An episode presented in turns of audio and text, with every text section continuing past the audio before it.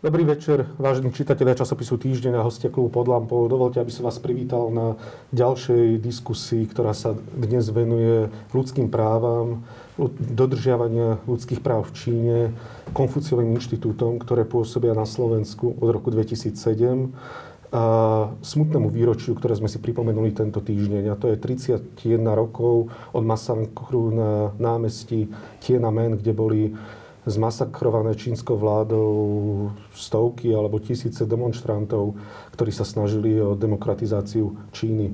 Vítam dnes medzi nami dvoch vzácných hostí a hneď na úvod človeka, ktorého možno kvôli maske radšej predstavím, ale ho všetci možno poznajú, zvlášť naši čitatelia. To je pán poslanec Ondrej Dostal, ktorý je členom ľudskoprávneho výboru, bývalým predsedom ľudskoprávneho výboru a takisto aj občianským aktivistom. Vítam vás medzi nami. Dobrý večer. Vítam medzi nami aj Mareka Tatarka, ktorý je predsedom asociácie, Slovenskej asociácie Falun Gong na Slovensku. Dobrý večer. Ďakujem. Začal by som s vami, pán Tatarko. Falun Gong je jeden z piatich jedov Číny. Ako to prezentuje čínska vláda, popri Tajvanu, popri e, Urgujoch, Tibetianoch a demokratickej opozícii ste považovaní čínskou vládou za jednu z najnebezpečnejších organizácií. Prečo vás nazývajú jeden z piatich jedov Číny a čím ste tak nebezpeční pre čínsku vládu? No, ja by som povedal, že čo sa týka Číny, tak je to čisto retorika, pretože či oni hovoria o 5 jedoch, alebo 55 jedoch, alebo 555 jedoch. Sú to všetko ľudia, ktorí ako náhle vyjadria svoj názor, svoju, svoj nesúhlas s politikou komunistickej strany, tak sú označení komunistickým režimom ako nepriatelia, ako ich retorikou jedy a sú prenasledovaní. Uh, ďalší, ako ďalšie jedy, keď tam označia uh, ľudí, ktorí uh, sa snažia hájiť svoje práva, keď im uh, znárodnia pôdu, alebo Tibetanov, alebo podzemných kresťanov. Ja by som povedal, že je to veľmi typické pre komunistickú stranu, že, že sa retorikou snaží obrátiť situáciu vo svoj prospech. Lebo keby povedala, že prenasledujeme tých, týchto ľudí, lebo sú to dobrí ľudia, tak by im nikto neveril. Takže svoju retoriku sa snažia prispôsobiť tomu, čo sa tam aby dokázali ospravedlniť vôbec tieto zločiny, ktoré sa tam, ktoré sa tam no, Čo to hovorí vlastne o Číne, táto retorika piatich jedov? Z môjho pohľadu, keď sa pozriete na históriu komunistickej strany, tak vidíte 60 eh, až 80 miliónov mŕtvych ľudí, ktorí zahynuli v kampaniach ako pozemková reforma, kultúrna revolúcia, veľký skok vpred, Tiananmen, prenasledovanie Falun Gongu, ďalší z nich. Ja by som povedal, že to, že komunistický režim vôbec začal s touto retorikou, znamená, že ja si, mne sa zdá, že tá retorika začala potom, ako na, ako boli na námestí Tiananmene zmasakrovaní študenti. Veľa uh, krajín v zahraničí začalo Čínu odsudzovať za, za to, čo sa tam deje. A Čína začala svojím spôsobom zneužívať, by som povedal, mm, naivitu západu. A dobre odhadli, že, že západní ľudia si nebudú vedieť tak ľahko pretransformovať do svojej reči to, čo vlastne tá komunistická e, strana hovorí. Čiže začali uh, šíriť propagandu, ktorú dovtedy šírili len v Číne, začali ju rozširovať aj na západ. Jeden, jedna z nich je toto označenie 5 jedov, ale to je len jeden uh, z, z mála propagandistických prvkov komunistickej strany. Sú ešte oveľa sofistikovanejšie spôsoby, ktorými sa snaží um, oklamať, by som povedal, uh, ľudí na západe. A jedným z nich sú práve tie Konfuciové inštitúty. Mhm, o tých budeme hovoriť za chvíľočku, ale ide mi do hlavy, že popri Ujgurom e, Tajvanu alebo Tibetu, čo sú veľké územné celky, ste vy ako filozofické hnutie vlastne, alebo ako vás možno nazvať, ste naozaj považovaní za tak významného nepriateľa. V čom ste nebezpeční? Dalo by sa to zhrnúť do nejakej jednej vety, alebo nejak jednoducho aj pre ľudí na Slovensku, ktorí možno nepoznajú Falun Gong mm. až tak do detailov. V čom je to riziko? Tak, z môjho pohľadu. Mm, Falun Gong je vlastne meditačné cvičenie, ktoré sa stalo v Číne vďaka svojim účinkom na zdravie veľmi populárne. Začalo cvičiť okolo 70 až 100 miliónov ľudí. A vtedy komunistický režim hm, začal cítiť, že aha, toto môže byť sila, ktorá nás začal sa tým cítiť ohrozený. Nezakladalo sa to na pravde. Falun Gong samozrejme nemá žiadne politické ambície, ani sa nejak nesnažil zasahovať do politiky komunistickej strany. Svojím spôsobom dokonca hm, pomáhal komunistickej, komunistickej spoločnosti režimu fungovať, pretože tým, že sa ľudia stávali zdravší a lepší členovia spoločnosti, tak tá spoločnosť mohla lepšie prosperovať. Komunistický režim však nevedel zniesť, ani, ani by som povedal, tento, tento prínos, nevedel sa vysporiadať s tým, že toľko ľudí má z toho takýto prínos. A keď videli, že počet ľudí, ktorí sa venujú Falun Gongu, je viac ako členov komunistickej strany, tak ľudí postavili na úroveň triedneho nepriateľa a začali ich eh, prenasledovať, zatvárať do väzení, do pracovných táborov.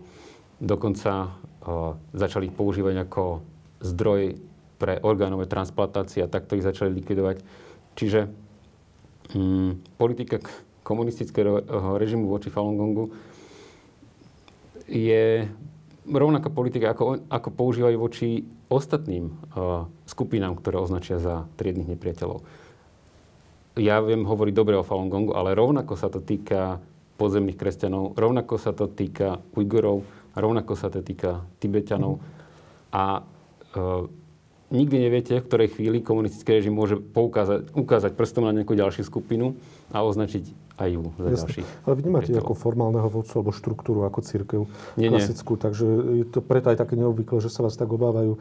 E, pán Dostal, vy spolu asi s pánom Osuským, opravte ma, ak je to inak, e, pravidelne organizujete, alebo sa zúčastňujete aj organizujete rôznych demonstrácií pokojných pred ruskou ambasádou, pred čínskou ambasádou. To bolo teraz vo štvrtok, kedy sme si pripomenuli 31. výročie masakru na nábeste nebeského pokoja. Kam sa za tých 30 rokov posunuli, 31 rokov posunuli ľudské práva v Číne? Na úvod ste spomenuli Tiananmen a potlačenie e, demonstrácií na námestí Nebeského pokoja v Pekingu.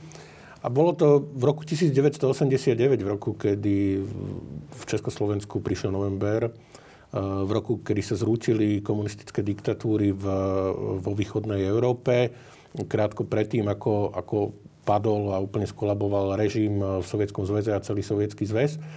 No a v tom období, aspoň zvonku, to vyzeralo, že, že nejaká nádej pre demokraciu e, sa objavuje aj e, v Číne, ale v Číne sa to rozhodli e, súdruhovia riešiť iným spôsobom, kým tu už bol ten režim taký rozvrátený, že si nedovolili použiť silu a vďaka politike perestrojky v Sovietskom zväze a Michail Gorbačov ako, ako šéf strany vtedy mal iné metódy ako povedzme jeho predchodcovia. Takže ne, nezasiahol ani Sovietský zväz a, a východoeurópske krajiny a ich, ich komunistickí lídry nedokázali použiť, teraz výnimkou Rumunska, silu. Ani v tom Rumunsku to nestačilo tak, e, tak e, v Číne e, vodcovia komunistickej strany tú sílu použili, brutálne potlačili demonstrácie, tankami rozohnali, rozohrali protestujúcich, boli tam, odhaduje sa neviem, stovky, možno až tisíce, tisíce mŕtvych. A, a odtedy ten komunistický režim začal uťahovať skrutky, začal, začal sa teda, žiadne uvoľnenie sa tam nekonalo, a, a, aj v tomto období začalo napríklad prenasledovanie e, stupencov Falun Gongu, ale aj, aj teda e, ďalších spomínaných jedov, ako my, čo sme zažili komunistický režim, ako vieme, že presne to, čo komunistický režim označuje za jedy alebo triednych nepriateľov, je obvykle to, čo si, čo si zaslúži podporu demokratického sveta. Takže Čína sa ekonomicky rozvíja, ekonomicky, ekonomicky rastie, ekonomike sa, ekonomike sa zdá sa darí, ale na rozdiel od, od slobodného sveta ne, nejdú ekonomické reformy alebo ekonomické uvoľňovanie ruka v ruke s politickým. Tam naopak dochádza k uťahovaniu tých, tých skrutiek rôznymi spôsobmi.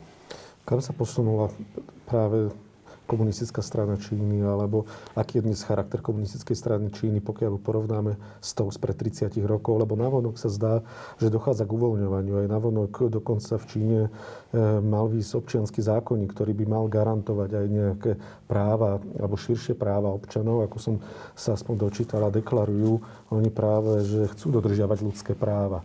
A e, asi zrejme asi zrejme k nejakému uvoľňovaniu časom bude musieť dôjsť, lebo dlhodobo je zrejme tento projekt neudržateľný v Číne. A také niečo, ako sa stalo na námestí Nebeského pokoja, neviem, či by ešte dnes čínska vláda dopustila. Alebo je to iba taká naša naivita, myslíte, ja sa vám, že, masakru nedošlo? Ja sa vám, že toto je príliš e, optimistický pohľad. Samozrejme, že aj komunistické režimy vo východnej Európe podpísali Helsinský záverečný akt a tvrdili, že že dodržiavajú ľudské práva, že ľudské práva sú zapísané v ústave. A keď ich niekto chcel zobrať za slovo, Charta 77, aby sme boli konkrétni a hovorili o Československu, tak, e, tak to boli disidenti a, boli, boli prenasledovaní. Čiže ľudské práva boli iba, iba deklaratívne. E, to, čo sa dnes deje v Číne, že sú prenasledovaní a zatváraní stúpenci Falun Gongu, že sú im odoberané orgány na transplantácie, e, že sú Ujguri, moslimskí Ujguri sústreďovaní v koncentračných táboroch a, a teda snaží sa ich čínsky komunistický režim kultúrne vykoreniť. Že, že dochádza k uťahovaniu skrutiek vo vzťahu k Hongkongu, kde verejnosť protestuje proti proti zákonu, ktorý má posilniť vplyv komunistickej Číny v bezpečnostných zložkách a de facto priamo umožniť aj prenasledovanie politickej, politickej opozície že sa Čína neustále vyhráža vo vzťahu k Tajvanu, ktorý je ukážkou toho, že, že aj Číňania môžu žiť v demokratickej krajine, ktorá je, ktorá je slobodná a prosperujúca, a dodržiavajúca ľudské práva. A, tak ja by, som, ja by som nebol veľmi optimistický, že, že ten vývoj v komunistickej Číne pôjde nejako smerom k uvoľňovaniu a že, že, že, že oni sú niekde, niekde, kde sme my boli v 80. rokoch minulého storočia. Ešte to môže byť, ešte to môže byť aj dosť divoké a ja si viem predstaviť napríklad, že aj aj v Hongkongu no, tie zásahy môžu byť násilnejšie ako doteraz. To znamená, že je tam stále naozaj ten prežňovský komunizmus, alebo k čomu ho môžeme prirovnať? Aká je dnes podstata komunistickej strany v Číne? Dá sa vôbec niečomu porovnať? Lebo Severnú Kóreu v podstate nepoznáme do detailu, vidíme ju zvonku, ale čínsky režim, mm, tam je možnosť pricestovať, či je možné tam stráviť nejaký čas ísť tam na dovolenku, na rozdiel od Severnej Kórey. Aký je charakter komunistickej strany? Akého je typu? Marek. Ja myslím, že toto som sa pokúsil odpovedať hneď tej prvej časti, že keď sa pozriete na históriu komunistickej strany, tak to dáva tú odpoveď. Komunistická strana sa nikdy nereformovala od, od svojho vzniku. Za každým, keď sa niečo udeje, tak len vyhlási, že to, čo sa udialo, my sme mali pravdu a oni spravili chybu o námestí Tiananmen, o obetiach na námestí Tiananmen v Číne nenájdete zmienku v nejakých učebných materiáloch. O kultúrnej revolúcii deto. O prenasledovaní Falun Gongu nenájdete v, v čínskych materiáloch. Keď niečo z propagandy, ale koľko tam bolo obetí, že, že sú tam ľuďom odoberané orgány a takto sú likvidovaní o prenasledovaní kresťanov. To nenájdete v riadnych čínskych učebných materiáloch. Čiže charakter komunistickej strany sa absolútne nezmenil. Akorát sa stala možno sofistikovanejšia, čo sa týka metód, ktoré používa ohľadom západu. Ale čo sa týka metód, ktoré používa v rámci Číny, tie sú, povedal by som, stále rovnaké, možno aj drsnejšie z istého pohľadu. ja neviem, teraz aj pri tej epidémii koronavírusu bolo vidieť, ako sa stavia k vlastným občanom. To, tak to ja neviem o žiadnom štáte, ktorý by sa takto staral o vlastných občanov a navonok pritom vyhlasuje, že sa o nich stará.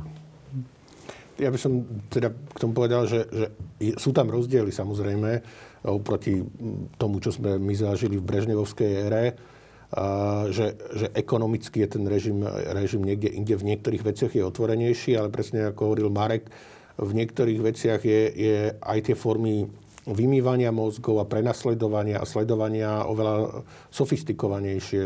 Experimentuje sa s tým modelom tzv. sociálneho kreditu, kde Uh, sú, sú ľudia zatiaľ, myslím práve sa to týka tej ujgurskej provincie, uh, sú, sú sledovaní, až, až to nadobúda charakter nejakej dystopie, že, uh, že cez, cez kamery o vás štát, alebo teraz tie spoločnosti, ktoré, ktoré vás sledujú, všetko vedia, vyhodnocujú vaše správanie, na základe, na základe toho vyhodnotenia potom budete mať prístup k istým benefitom, alebo naopak budete, budete postihovaní. To, čo, to, čo povedzme východoeurópske krajiny zažili vo, vo forme eštebákov alebo spolupracovníkov tajných policií, eštebe, stázy a podobne, ktorí ktorí sledovali eh, svojich susedov, spolupracovníkov, no tak eh, v Číne je to už, v Číne je to už dovedené do dokonalosti, že je to, že je to cez kamery a cez, cez umelú inteligenciu. Hej, ako nie je, to, nie je to ešte dotiahnuté samozrejme, ale, ale, ale potom aj ten režim bude ešte silnejší voči, voči nejakým zmenám, ako keď, keď sa takéto veci diali, diali iba, iba fyzicky. A rovnako, povedzme, v 80. rokoch sme tu nemali internet. No, v Číne majú internet, ale ten internet je, je cenzurovaný. Čiže e, nemajú tam ten prístup k informáciám, ktorý, ktorý my považujeme za bežný. Mhm. Čo tam sem importuje čínska komunistická strana? My, vy ste spomenuli aj na úvod e, Konfuciové inštitúty. Čo sa máme my obávať zo strany čínskej komunistickej strany? Veľa sa hovorilo v poslednej dobe o Huawei, hovorilo sa o niektorých veľmi divných diplomatoch, ktorí boli vyhostení aj teda z Európskej únie. Myslím, že na Slovensku ešte niekomu, ničomu takémuto neprišlo za históriu z týchto posledných 30 rokov. Čo sa prináša čínska kultúra?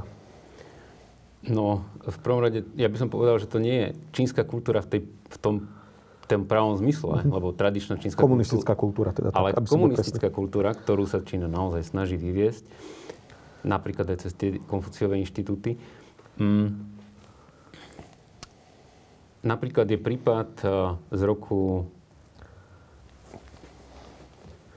2014, keď bol vyhostený vlastne belgický uh, vedúci Konfuciovho inštitútu, z Belgicka, kde bol pritom obie, obvinený zo špionáže. Čo je, čo sa týka Konfuciových inštitútov, oficiálne majú slúžiť na šírenie kultúry a tak ďalej. V skutočnosti ich taká vnútorná alebo tajná misia je šírenie soft power čínskeho režimu do zahraničia.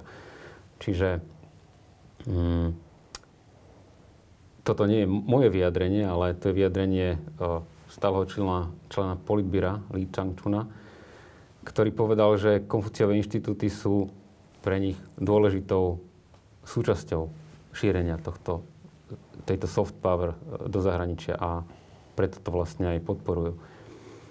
Aj vlastne organizácia, ktorá zakladá Konfuciové inštitúty, chápam, patrí, hoci ako sa tvári, ne, nezávisle, ale jej vedenie je tvorené najvyššími členmi komunistickej strany.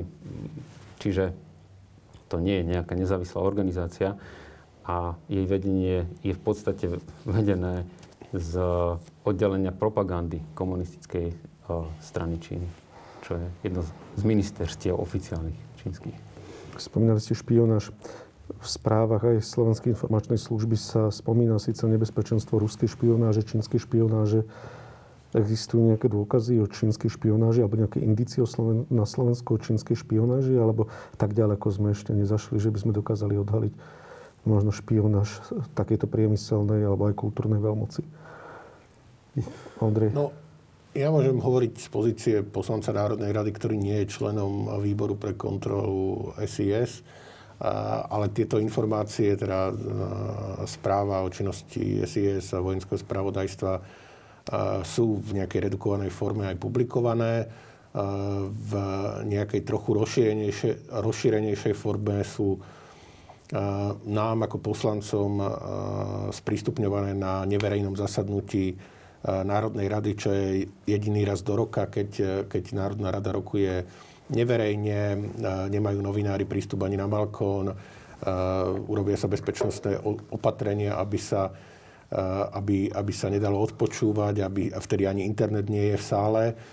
A je to také trochu smiešne, lebo, lebo teda, keď sa tam rozoberá extrémizmus a sedia tam kotlebovskí poslanci, tak ako je to, je to ako majú, majú tým prístup, eh, tam prístup tí, o ktorých malo ísť. A tam sa hovorí aj o, o činnosti ruských a, a čínskych tajných služieb ale nie je to v nejakej, v nejakej konkrétnej forme. Vychádzam z toho, že, že Slovenská informačná služba registruje aktivity aj čínskych, aj, aj ruských tajných služieb, vníma ich ako hrozbu, ale zatiaľ nie som informovaný o nejakých e, teda, konkrétnostiach, ale to samozrejme, že tajnej služby, pokiaľ to nie, nie je škandál typu, že vyhostíme nejakého diplomata, tak uh, pracujú inými metodami. Čiže áno, je, je, to, je, je to spomínané v tých správach, ale a tiež si nepamätám, že by bol nejaký, nejaký čínsky diplomat e, vyhostený. Ani si nepamätám nejakú informáciu, že, že, že by sa e, špionáž spomínala na Slovensku v súvislosti s, e, povedzme, s činnosťou tých troch konfuciových inštitútov, ktoré sa tu nachádzajú. Ste spomínali politiku soft power. Čo to znamená v praxi? Lebo Čína ústupuje od tých tvrdých nejakých prístupov presadzovania svojej kultúry alebo tej komunistickej kultúry alebo svojich záujmov, ale snaží sa práve cez ten prístup soft power. Čo to znamená v praxi na Slovensku?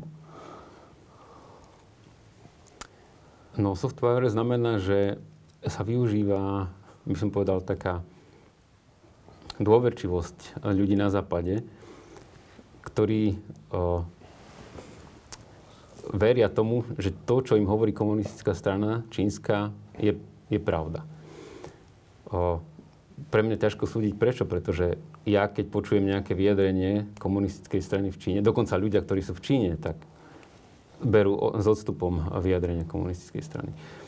A, ale m, napríklad, e, keď sem príde niekto s, s úmyslom vyučovať e, čínštinu a v učebniciach je citát od Mao Tse-tunga napríklad, alebo od iných čínskych, vedcov, čínskych vodcov, mm, ktorí, by som povedal, na západe bez nejakej kritickej pripomienky by vôbec nemal byť publikovaný, pretože je v podstate propagácia komunistického režimu nie je u nás, myslím, že ani dokonca zákonná.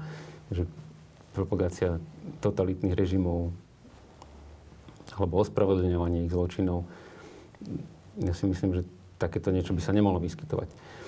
No a keď niekto pod o, rúškom vyučovania o, jazyka sa snaží implantovať do ľudí, do, ešte k tomu do mladej generácie na západe, komunistické myšlienky, oslavujúce komunistickú stranu, nespomínajúce alebo vynechávajúce časti histórie, kde komunistická strana prenasledovala ľudí, kde sa bežní ľudia stali obeťami režimu.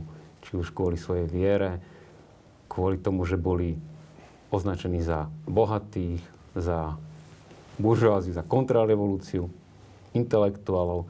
Tých kampaní bolo toľko, že málo kto ich, ich, ich vie vôbec spočítať.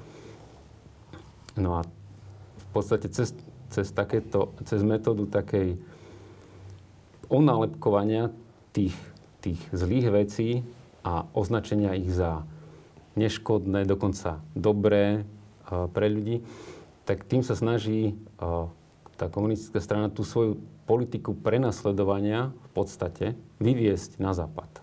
A robí to veľmi nenápadne, veľmi sofistikovane, a, ale je to vlastne v skutočnosti politika prenasledovania, politika ubližovania ľuďom. To je to, čo nájdete v tých knihách. Mňa zaujímalo, že vo Švedsku boli nedávno, teraz pred pár týždňami či mesiacmi, boli švedskou vládou zavreté konfuc- všetky konfuciové inštitúty a bola zakázaná ich činnosť v tej podobe, v aké je teraz. Po svete ich je vyše 500 konfuciových inštitútov. Myslím, že zhruba polovička z nich je v USA, alebo tak nejak. Aká je ich teda hlavná činnosť, alebo čo, čo je obsahom tej činnosti? Na Slovensku sú tri, myslím, že ste spomínali. Mm. To povieme si za chvíľočku. A mám pocit, že oni sa hlavne etablujú na univerzitách alebo oni sa snažia najmä, kde môže ísť o možno nejakú priemyselnú, alebo neviem, alebo inú špionáž, ale hlavne ako keby sa chceli dostať k mladej generácii a možno k nejakým profesorom, docentom alebo akademikom, vedcom. Tak to vyzerá. Takže čo je úlohou týchto 500 inštitútov? Oni sú aj celkom slušne financované. Čo sa týka o, funkcie inštitútov, tak treba v tom Švedsku, spomínali, Prvý inštitút bol založený na Štokholmskej univerzite v roku 2005, ale potom ako zistili, že im ten inštitút zasahuje do, do výučby, napríklad nedovoluje im hovoriť o otázke ľudských práv, nedovoluje im kritizovať uh, komunistickú stranu. Nedo, v podstate všetky témy, ktoré sú pre nás na západe bežné a na akademickej pôde by som povedal, že by mali byť priam žiadúca, lebo mala, mladá generácia by mala byť vychovávaná k tomu, aby samostatne myslela. Tak toto je v rámci už úvodnej zmluvy spolupráce s, e, v rámci toho Konfuciovho inštitútu vylúčené, pretože tam je stanovené, že sa univerzita a respektíve kde je tento Konfuciov inštitút, sa musí uh, riadiť ako uh, miestnymi, tak aj čínskymi zákonmi. Čiže, Čiže vlastne v podstate, ako náhle by ste mali človeka, ktorý chce hovoriť o otázkach, ako je Tibet, ako je prenasledovanie Falun Gongu, tak, no, vysvetlíte možno, že čo to vlastne sú tie konfuciové inštitúcie alebo inštitúcie, inštitúty, oni akým spôsobom vznikajú na Slovensku, ako sme hovorili, sú už 13 rokov existujú. Akým spôsobom vlastne príde ten inštitút na Slovensku? Akú má štruktúru, akú má organizáciu? Kto tam pracuje čo je ich hlavným cieľom? Majú nejak zverejnené nejaké svoje ciele alebo nejaké svoje záujmy alebo nejaký svoj štatút? No, Konfuciové inštitúty v podstate vznikajú nie, nie až tak štandardne ako tie iné inštitúty, napríklad Goetheho inštitút alebo francúzsky inštitút, sú štandardné nezávislé inštitúcie, ktoré fungujú v danej krajine, kde sa snažia, nie sú nejak napojené na nejaké akademické štruktúry, kde sa snažia uh, pomáhať s výučbou jazyka, s šírením kultúry a podobne. Konfuciov inštitút väčšinou vzniká uh, v dôsledku tlaku uh, vlády, medzinárodnej spolupráce, alebo že je tam ten krok tlaku čínskej vlády, tlaku čínskej vlády alebo žiadosť o spoluprácu zo strany čínskej vlády, ale je tam väčšinou politický tlak, pretože bez toho by sa tie inštitúty nedostali vlastne na univerzity, tak ako sa ostatné inštitúty. Oni vznikajú iba na univerzitách? Čo viem, tak vznikajú vždy na univerzitách, niekedy na súkromných, niekedy na verejných štátnych, štátnych. Ale e, fungujú buď na univerzitách, popri univerzitách, ale ako samostatné jednotky neviem o nich.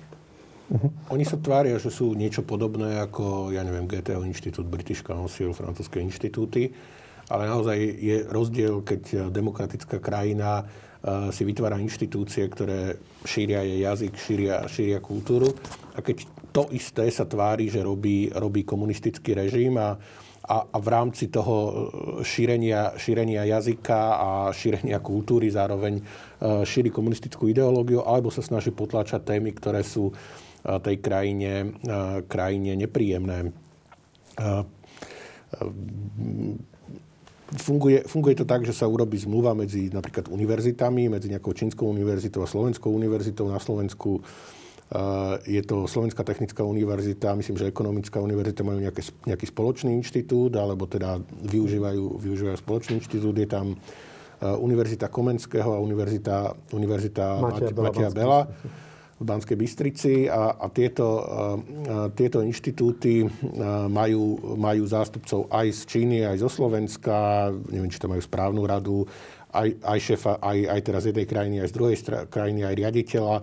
Navonok sa venujú, venujú veciam ako, ako, ako šírenie, teda ako, ja neviem, učenie čínštiny, čo je zaujímavé, lebo Čína je ekonomická veľmoc, tak je, je jasné, že vo svete ľudia, mnohí to považujú za zaujímavé naučiť sa, naučiť sa po čínsky, lebo to môžu potom využiť, e, využiť vo svojom povolaní.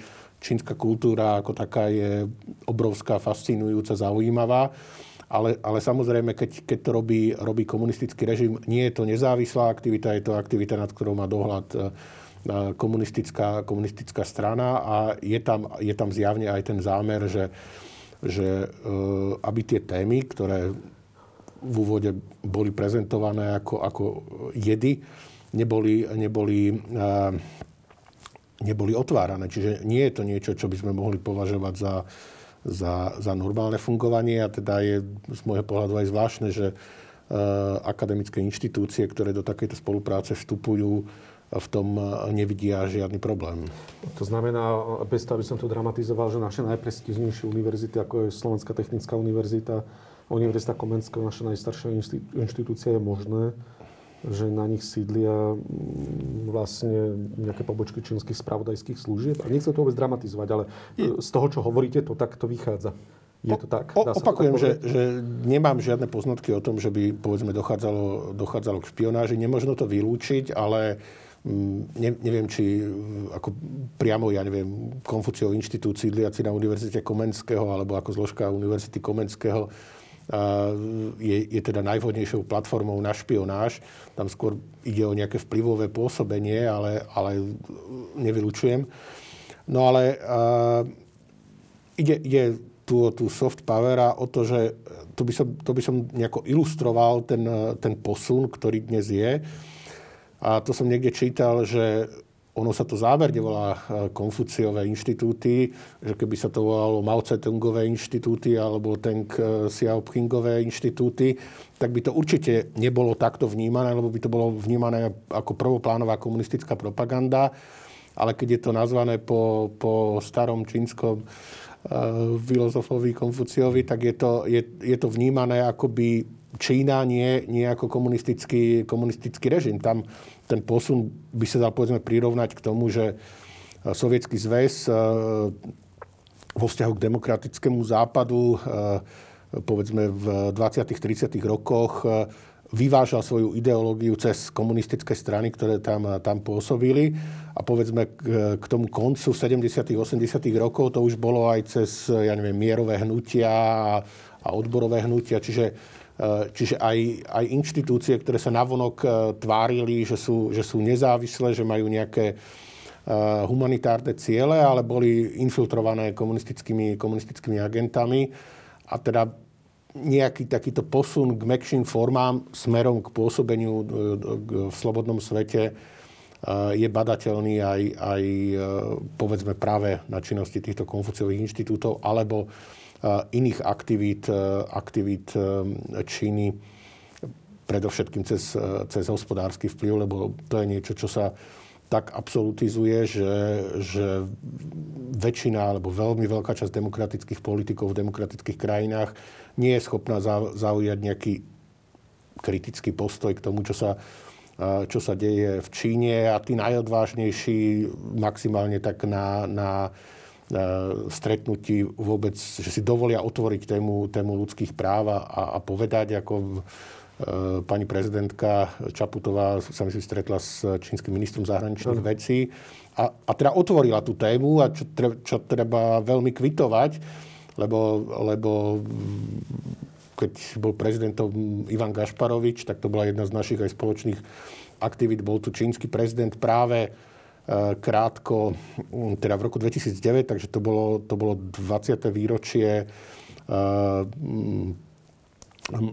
masakru na námestí Tiananmen a krátko predtým bol znovu zvolený, tak my sme urobili spoločnú akciu, že sme ho vyzvali, aby, aby čínskemu prezidentovi aspoň spomenul ľudské práva a samozrejme, že nič také sa z jeho strany, strany neudialo vrátim sa ku Konfuciovým inštitútom. Myslím, že vy ste boli aj zavretí kvôli jednej takej uh, Áno, áno, to, to bola zase naša, naša spoločná... spoločná uh, ja som, sa k, te, ja som sa k téme Číny, e, či, Číny a ľudských práv dostal v podstate cez Falun Gong najmä, lebo teda Marek Tatarko a ďalší ľudia zo slovenského Falun Gongu ma viackrát oslovili a išli sme protestovať pre čínsku ambasádu. A v 2009, keď sem ten čínsky prezident prešiel, prišiel, tak sme zorganizovali uh, demonstráciu, uh, na ktorú sme pozvali ľudí. Sice ju vtedy staré mesto zakázalo, ale, ale teda porušilo pritom zákon, tak by sme tam aj tak prišli, ale boli tam aj fanúšikovia čínskeho prezidenta, takže tam dochádzalo k roztržkám a ja som sa do jednej z tých roztržiek priplietol a teda spolu s Radom Herdom, tiež, tiež s Falun Gongu, s Michalom Havranom, a s Robom Mihálim. Sme sa ocitli, ocitli na pár hodín v cele a potom ako na, na policii. Čiže nesedel som, no ale bol som chvíľu za mrežami práve vďaka, vďaka návšteve čínskeho prezidenta a vďaka téme ľudských práv v Číne. To je to symbolické. Vrátim sa k Konfuciovým inštitútom. Kto na nich pracuje, kto ich financuje? Financovanie zabezpečuje práve tento úrad Hanban. Uh-huh. Priamo z Číny. Priamo z Číny, áno. Uh-huh. Kto na nich pracuje? Ľudia, ktorí vyučujú čínštinu, majú, väčšinou sú vyberaní tou čínskou stranou, ale majú podpísanú zmluvu, kde majú zákaz hovoriť o určitých témach. A nesmú to byť praktizujúci Falun Gongu, pretože tých tam považujú za nepriateľov. Ale takisto tam majú vylúčené témy, ktoré sú vlastne ako Tibet a podobne, ktoré sú uh, nepohodlné, by som povedal, komunistickej strane. Na Slovensku vyvíjajú akú činnosť? Viete niekto z vás, čo presne robia na Slovensku? Lebo už sú tu 13 rokov, čo je pomerne dosť. No mne sa, mne sa zdá, že hlavne ako sa rozrastajú, že oni uh, majú tendenciu zväčšovať svoj soft power, ako keby svoj vplyv uh, na Slovensko. A ja myslím, že veľa ľudí na Slovensku to príjma a nie je si vedomá tej hrozby, alebo jak by som to povedal, čo z toho vyplýva, že berú to ako výučbu čínštiny, lenže v skutočnosti je to niečo ako taký trojský kôň, že sa to javí ako výučba čínštiny, ale spolu s tou čínštinou prichádza aj celá tá komunistická kultúra, by som povedal. Ja mám osobnú skúsenosť s rozrastaním, čo sa týka konfuciových inštitútov nedaleko ako bývam, na základnej škole na Sibírskej vlastne založili tiež triedu na vyučovanie čínštiny. Je tam aj volebná miestnosť, chodia vám tam, sú tam veľké plagaty červené propagujúce e, krásnu Čínu. O tom, že by sa v Číne porušovali ľudské práva, tam nie je ani zmienky. Čiže každopádne sa snažia vykresliť Čínu v tých najkrajších farbách a keď som aj pani riaditeľke spomínal otázku ľudských práv prenasledovania Falun Gongu, tak to bral veľmi, by som povedal, z, z diálky a tak povedať sa bála hovoriť o tejto Sú motivovaní finančne? Alebo... To už sa musíte spýtať ich a je to aj, by som povedal, na otázke rôznych ľudí. Rôzni ľudia môžu byť motivovaní rôznym spôsobom. Jasne. Často je to tak, že čínska strana motivuje ľudí tým, že ich pozve do Číny, tam sa o nich stará, potom sa vrátia na Slovensko a im je ponúknutá spolupráca a podobne. Mhm. Prečo dochádza najčastejšie k zatváraniu Konfuciových inštitútov vo svete? Spomínali sme Švédsko. Sú aj iné krajiny, kde mali problém s fungovaním Konfuciových inštitúty? No, v posledných šiestich rokoch, čo sledujem, tak je čoraz viac Konfuciových inštitútov vo svete zatváraných. V USA napríklad z pôvodných asi 110 Konfuciových inštitútov. Bolo doteraz zatvorených asi 30-31 inštitútov. Mm, je to pr- práve v dôsledku toho, že sa ukázalo, že uh, neumožňujú tú akademickú slobodu, ktorú by mali umožňovať. Čiže mm,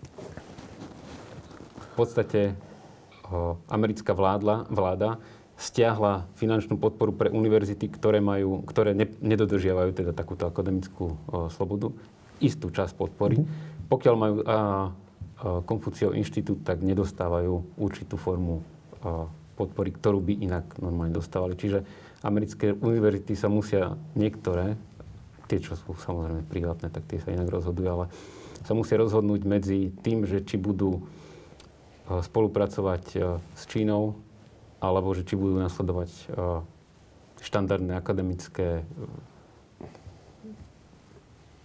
štandardy, uh-huh. by som povedal Academic na západe. Freedom, jasné, akademickú a slobodu. Akademickú slobodu a tým pádom im bude aj poskytovaná štandardná štandardné financovanie zo strany americkej vlády. A v Európe? V Európe sú tiež postupne zatvárané Konfuciové inštitúty. Je tu, bol tu spomínaný ten prípad Švedska. To, to bolo tak naposledy, hej? To bol ten posledný. Tý, tým, že to bol prvý inštitút, ktorý tu bol otvorený a vlastne prvý, kto, prvá krajina, ktorá zatvorila aj všetky inštitúty, tak pre mňa je to taký náznak, že možno vedia, prečo ich začali zatvárať.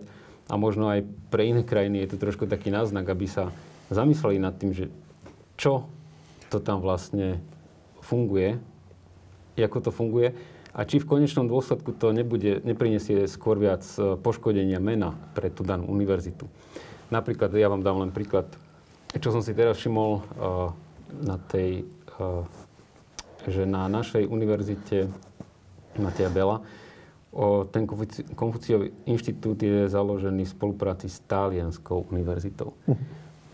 Talianská univerzita má veľmi pošramotenú povesť, napríklad čo sa týka výstaviteľ, o, mm-hmm. potvrdenia pre o, Human Exhibition pre o, tie tela pochádzali z, Talianskej univerzity, pričom sú veľké pochybnosti, odkiaľ naozaj tie, tie tela pochádzali. Čiže mm, ja si myslím, že partnerstvo našich univerzít o, s takýmito inštitúciami im môže v konečnom dôsledku poškodiť, keď sa odhalí, čo naozaj za tou univerzitou je.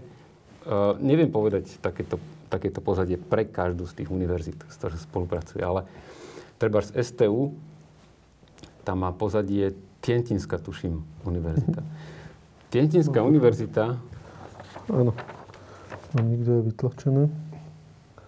Tientinská univerzita. univerzita hej. Tientinská univerzita, to je univerzita, ktorá, ktorá stála v podstate pri spúšťaní prenasledovania Falun Gongu, keď tam nejaký príbuzný vysokého post- vysoko postaveného člena komunistickej vlády publikoval článok o tom, že neodporúča mladým ľuďom praktizovať čikung, pretože je nevedecký v tomto zmysle, ako keby spochybňoval o, výsledky Falun Gongu. Pričom potom následne tam pre túto univerzitu prišlo protestovať mnoho praktizujúcich Falun mnoho tisíc, by som povedal. Voči ním zakročila polícia. To bol prvý taký vážnejší zákrok voči praktizujúcim Falun Gongu. To bolo v apríli 1999. A následne o, sa uskutočnil, tá policia im naznačila, že jediný spôsob, ako môžu hm, reagovať na to zatknutie, ako by mohli zvrátiť toto to, zatknutie, je ísť protestovať do Pekingu. Takže následne sa asi 10 tisíc praktizujúcich Falun Gongu e, stretlo v proteste pred Chonganhai, čo je ústred, ústredné, ústredie čínskej vlády. Čo neskôr, potom už propaganda e, čínskej komunistickej strany označila ako obliehanie Chonganhai, pričom v skutočnosti išlo o pokojný protest. Čiže bolo to niečo, čo vzniklo akože na univerzitnej pôde, avšak sú indície, že to bolo vyvolané tiež uh, zo strany tých komunistických činiteľov a že veľmi dobre vedeli, akým smerom ako keby to celé chcú. S touto univerzitou spolupracuje STUčka, Ekonomická univerzita v Bratislave. STUčka, čo viem? Viem, myslím, že aj ekonomická, ale nie som si tiež istý. Pán poslanec, kto je zodpovedný za kontrolu týchto inštitúcií? A Akým spôsobom by bolo možné z vašej strany ako ústavných činiteľov v tomto podnetiť nejaké kroky, aby sa naozaj preverilo, Viem, že nie ste orgán v trestnom konaní, je mi to jasné, ale ste ústavný činiteľ. A akým spôsobom by bolo možné preveriť tie kroky a možno zistiť, aké sú ich záujmy? No, ono to má viacero rovín. Jedna rovina je, povedzme, tá možná špionáž. To naozaj je na Slovenskej informačnej službe. A teda keď budeme mať e, najbližšie správu o činnosti SIS, tak sa môžem, uh, môžem spýtať uh, riaditeľa SIS, že či sú v tomto ohľade, ohľade nejaké zistenia, ktoré by sa týkali aj konfuciových inštitútov, ale naozaj nechcem dopredu predosielať, že, že niečo také, také je. A druhá vec je tá, tá propagandistická alebo, alebo šírenie, šírenie vplyvu komunistického režimu a tam e, je to, je to vecou aj tých akademických inštitúcií, lebo ja by som určite si netrúfol povedať, že akákoľvek spolupráca povedzme Slovenskej univerzity s Čínskou univerzitou je problém len z dôvodu, že, že teda v Číne je komunistický režim. Samozrejme, že akademická spolupráca môže byť aj s inštitúciami, ktoré sa nachádzajú v neslobodnom svete, ale nemala by to byť spolupráca, ktorá má charakter Cieľenej propagandy jednej strany a ktorá je na, na úkor akademickej slobody. Čiže to by malo byť, na tom by malo záležať aj samotným univerzitám slovenským. Pozrieť sa na to, že či, či povedzme v tých, eh, v tých zmluvách o spolupráci nie sú ustanovenia, ktoré sú nezlučiteľné s princípmi akademickej slobody, ktoré nejako obmedzujú či už slobodné bádanie alebo, alebo slobodné, slobodné vyjadrovanie sa alebo, alebo sú v rozpore s myšlienkou eh, ľudských práv. Eh, to, to sú veci, ktoré, ktoré hm, štát asi na to nemá, eh, nemá, nemá priamy dosah, ale, ale teda mali by sa o to zaujímať pri najmenšom inštitúcie, ktorých sa to týka, teda v tomto prípade vysoké školy, alebo aj, aj stredné školy a základné školy, lebo to vyučovanie prebieha, prebieha aj na stredných a základných školách tam možno, možno by do toho mohli vstúpiť ich, ich zriadovateľia a, a z, skúsiť urobiť, urobiť práve na takýchto školách aj nejakú, povedal by som, osvetu alebo, alebo informa, nejaké, nejaké prednášky, napríklad týkajúce sa histórie zločinov komunistickej mhm. Číny a, a porušovania ľudských práv v Číne ešte aj v súčasnom období. Je podľa vás v poriadku, že tu pôsobia na Slovensku, alebo by mali byť zrušené vzhľadom na tie informácie, ktoré tu aj odozneli?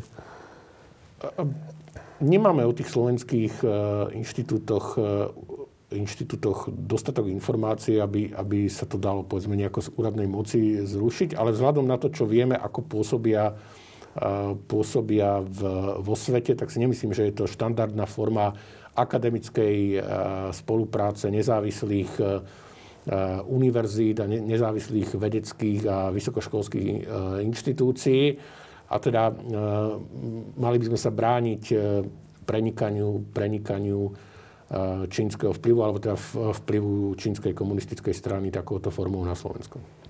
Ja by som mal možno k tomu len taký návrh, že inštitúcie, kde pôsobí komunistický, kde pôsobí Konfuciov inštitút, by mali mať povinnosť hostovať nejaké ľudskoprávne o, semináre, čo sa týka porušovania ľudských práv v Číne. Keď už tam majú Konfuciov inštitút, ktorý, ako vieme, zatajuje, čo sa týka, zatajuje skutočné informácie, čo sa týka porušovania ľudských práv v Číne, tak by o, tí ľudia, ktorí tam sú, mali možnosť vidieť aj druhú stranu. Čiže ja si myslím, že tak ja neviem, ja, ja nie som ako keby zastanca tej tvrdej línie, že hneď musíme rušiť, ale tak ľudia by mali dostať minimálne o, všetky informácie a aby sa mohli sami rozhodnúť, že dobre, tak tu nám máme fotku krásnej Číny, ale chcem tu mať aj fotku pracovného tábora, chcem tu mať ďalšiu fotografiu ľudí, ktorí sú tam mučení v tých pracovných táboroch, Tibetanov, ľudí, ktorým sú odoberané orgány. Proste úplný obraz, nie obraz vykreslovaný krásnej Číny, ideálnej, ale skutočný obraz. Bolo by možné vykonať tam napríklad poslanecký prieskum? Alebo malo by to nejaký význam? Rozmýšľam, aké majú politici vlastne kompetencie alebo možnosti v tejto sfére. No, vysoké školy majú, majú autonómiu akademickú, Jasne. čiže tam ako nejaký priamy zásah, zásah nie je možný a pokiaľ nedochádza k porušovaniu zákonov, napríklad priamo nejakou propagáciou komunistického režimu alebo, alebo e, spochybňovaním zločinov komunistického režimu, tak, e, tak neviem, či by, e, či by taký poslanecký prieskum niečo zistil. Stredné a základné školy zase majú svojich zriadovateľov, ktorými sú či už, e, či už krajská alebo e, obecná, alebo v tomto prípade mestská samozpráva, alebo samozpráva mestskej časti v Bratislave.